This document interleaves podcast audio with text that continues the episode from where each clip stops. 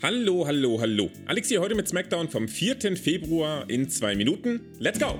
Nach dem obligatorischen Rumble Replay Package lädt uns Paul Heyman auf eine kleine Promoreise ein, die auch gern hätte ein paar Minuten kürzer sein können. Wir erfahren, dass seine Rückkehr zum Familienoberhauptvogel Roman Reigns nicht einem elaborierten Plan, sondern einer Fehleinschätzung Heymans entsprungen ist. Da er jetzt wieder weiß, wo seine Loyalitäten liegen, kann auch Good Old Goldberg endlich durch den Nebel marschieren und sein fast schon unumgängliches Saudi-Titelmatch fordern.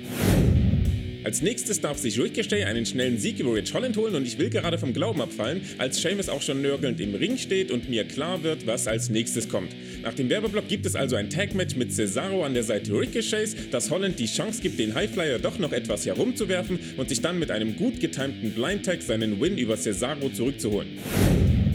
Drew McIntyre hat bis WrestleMania nicht so wirklich was zu tun und nimmt sich daher vor, Baron Corbin und Madcap Moss das Leben zur Hölle zu machen. Für den Anfang zwingt der Moss unter Androhung schwerter Körperverletzung einen Witz zu erzählen und bedankt sich dann artig mit dem Claymore. In seinem ersten Singles-Match seit Survivor Series baut der Intercontinental Champion Shinsuke Nakamura gegen Jinder Mahal etwas Momentum auf, während sein nächster Herausforderer Sami Zayn am Kommentatorenpult weiter seine Promi-WrestleMania-Fehde mit Johnny Knoxville anpreist. Offenbar habe ich in den letzten Wochen nicht mitbekommen, dass Big E heimlich still und leise zu SmackDown gewechselt ist. Heute bringt uns das zumindest das beste Match der Nacht, in dem sich New Day in 10 Minuten, die sich im positivst möglichen Sinne deutlich länger anfühlen, einen Sieg über die Lotharios sichern. Wo eigentlich Ronda Rousey stehen sollte, findet sich zum Abschluss Charlotte Flair, die von Sonya Deville informiert wird, dass Becky gesagt habe, dass Ronda sich gegen Charlotte entschieden habe. Well, what?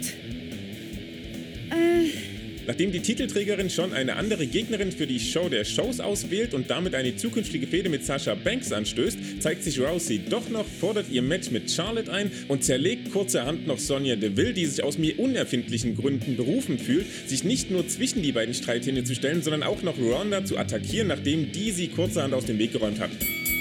Und das war SmackDown in zwei Minuten. Mir ist zwar wirklich nicht ganz klar, wie Sonja auf den Trichter kommt, es sei eine gute Idee, sich mit Ronda Rousey anzulegen, vor allem nachdem sie wochenlang jede Konfrontation auf Augenhöhe mit Naomi meidet, aber auf der anderen Seite ist Kontinuität auch ein wirklich überschätztes Gut. Zu Goldberg habe ich ehrlich gesagt nichts weiter zu sagen, außer es ist, was es ist und dann mit etwas Verspätung noch ein Gedanke zu Big E.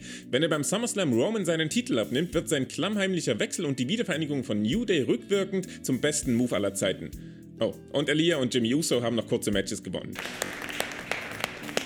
Und damit bedanke ich mich für die Aufmerksamkeit. Haut ein dickes, fettes Oldberg in die Kommentare, lasst außerdem ein Like da und abonniert den Kanal, wenn ihr Bock darauf habt. Später kommt dann noch die volle Review, hört auch da gern mal rein. Und wir hören uns dann am Montag wieder zu Raw. Bis dahin, macht's gut!